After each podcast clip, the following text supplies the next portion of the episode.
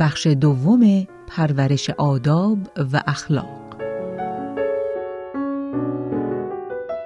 عشق به هم نوع طبق بیان حضرت بهاءالله علت آفرینش ممکنات حب بوده.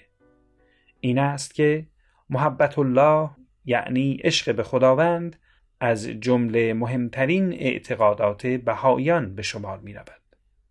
معنا و مفهوم عشق به خداوند عشق به هم نوع اعم از بیگانه و خیش است. یعنی آنکه انسان همه چیز و همه کس را به خاطر عشق به خداوند دوست بدارد و عشق به آفریدگان را بازتابی از عشق به آفریدگار داند.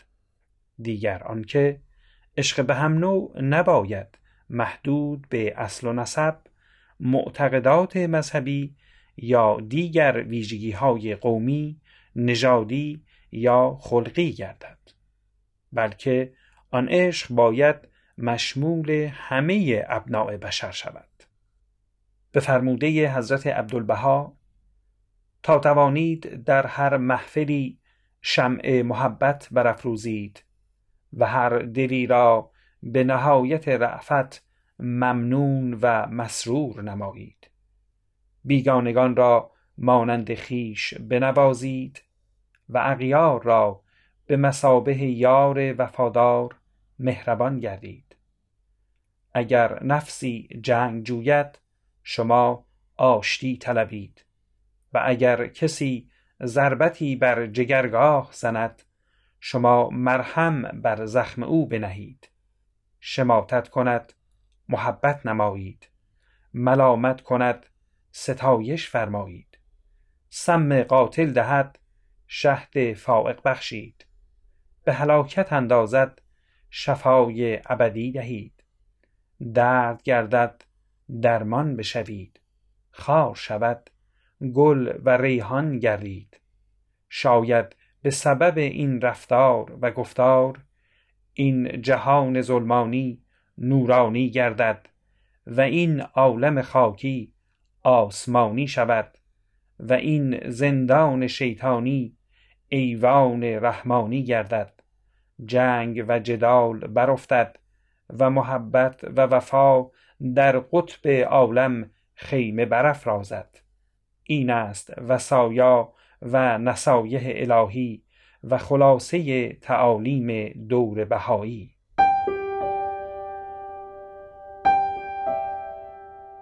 منع از غیبت غیبت امروزه رواج بسیار دارد و بخشی از مکالمات روزمره را تشکیل می دهد. منظور از غیبت عیبجویی و بکار بردن کلمات و جملاتی بیپایه و بیمایه در مورد شخص غایب است. غیبت به ظاهر دلالت بر علاقه و همدردی با شخص غایب می نماید. لکن کمتر کسانند که به اثرات سوء آن واقفند و آن را گناهی عظیم شمرند. گاه کسانی بی هیچ علت مورد بیمهری و امتناع کسان دیگر قرار می گیرند بی آنکه به سبب آن پی برند عیبجویی خردگیری خار نمودن دیگران برشمردن خطای اشخاص و بالاخره قضاوت و پیش داوری در مورد کسان همه و همه ریشه در صفت زشت غیبت نفوس دارد. به فرموده حضرت بهاءالله به راستی می‌گویم لسان از برای ذکر خیر است.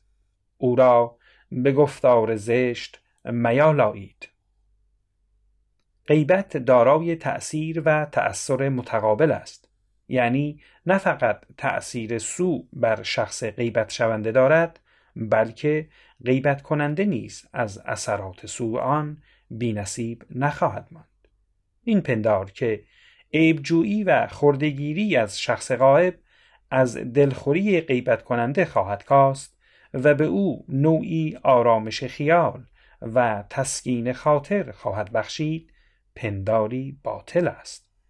به فرموده حضرت بهاءالله غیبت سراج منیر قلب را خاموش نماید و حیات دل را بمیراند. در کلمات مکنونه از آثار عرفانی حضرت بهاءالله از جمله چنین آمده است. مضمون بیان به فارسی چنین است که ای پسر انسان تا هنگامی که خود خطاکاری خطای احدی را بر زبان میار. و اگر جز این کنی ملعون خواهی بود. و من بر این امر گواهی می دهم. ناگفته پیداست که دم نزدن از خطای احدی بدان معنا نیست که بر مشکلات سرپوش نهاده شود و یا هر کردار زشت یا روش ناسوابی تحمل گردد بلکه باید با عزمی راسخ و دیدگاهی سازنده به مشاوره و حل مشکلات پرداخت و طریق سواب را یافت و از خودپسندی، ناسزاگویی، عیبجویی و به طور خلاصه غیبت احتراز نمود.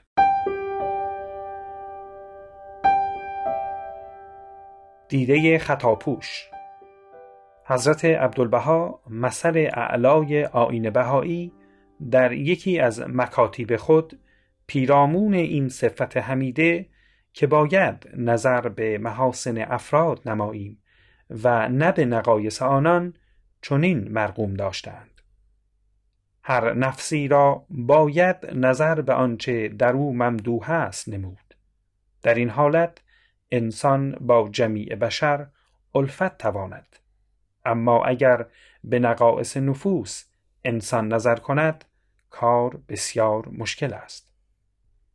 از جمله مهمترین صفات حمیده یکی این است که انسان نظر به محاسن دیگران نماید و نه به نقایص آنان. زیرا هر یک از ما خود دارای عیوب متعددیم و باید توجه به خطاهای خود نماییم و از عیب جویی و توجه به خطاهای دیگران پرهیز کنیم. حضرت بهاءالله به ما می آموزند که انسان بالقوه مظهر جمیع صفات و اسماع الهی است. چنانچه انسان نظر به صفات بالقوه در خود نماید عشق به هم نوع را در خود یابد و دیده خطاپوش جوید. و به خاطر محبت به پروردگار به خوبی ها نگرد. نیل به این هدف با تأکید بر محاسن و چشم پوشی از نقاط ضعف دیگران جامعه عمل پوشد. چنانچه عشق به هم نوع به لحاظ وجود برخی صفات نکوهیده در ایشان مشکل جلوه نماید عشق به آفریدگار و آفریدگان دیده خطاپوش آفریند و به پرهیز از عیبجویی انجامد. اگر چنین شود همدلی و هماهنگی ایجاد شود همزیستی و همبستگی معمول گردد و جامعه انسانی به وحدت و یگانگی رسد.